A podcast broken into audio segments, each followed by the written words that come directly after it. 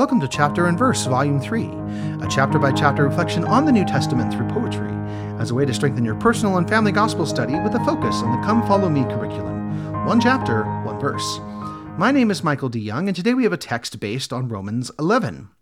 The focus verses for this text are Romans 11, 33 through 36. Oh, the depth of the riches, both of the wisdom and knowledge of God! How unsearchable are his judgments, and his ways past finding out! For who hath known the mind of the Lord? Or who hath been his counselor? Or who hath first given to him, and it shall be recompensed unto him again?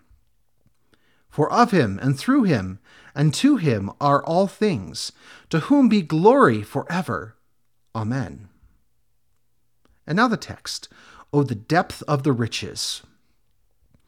Oh, the depth of the riches that God may bestow! Oh, the lasting creations his children may know! Oh, the depth of the wisdom his mind may conceive! Oh, the faith of his children who learn and believe! Oh, the depth of the knowledge he sends down as rain! Oh, the weight of the burden he carried through pain! Oh, the might of the judgments that all must obey! Oh, the strength of his grace that will not pass away! Oh, the depth of the mind we do not comprehend. Oh, the warmth of the love that he daily shall send. Oh, the depth of the glory that streams from his throne. Oh, the joy of his children who serve him alone.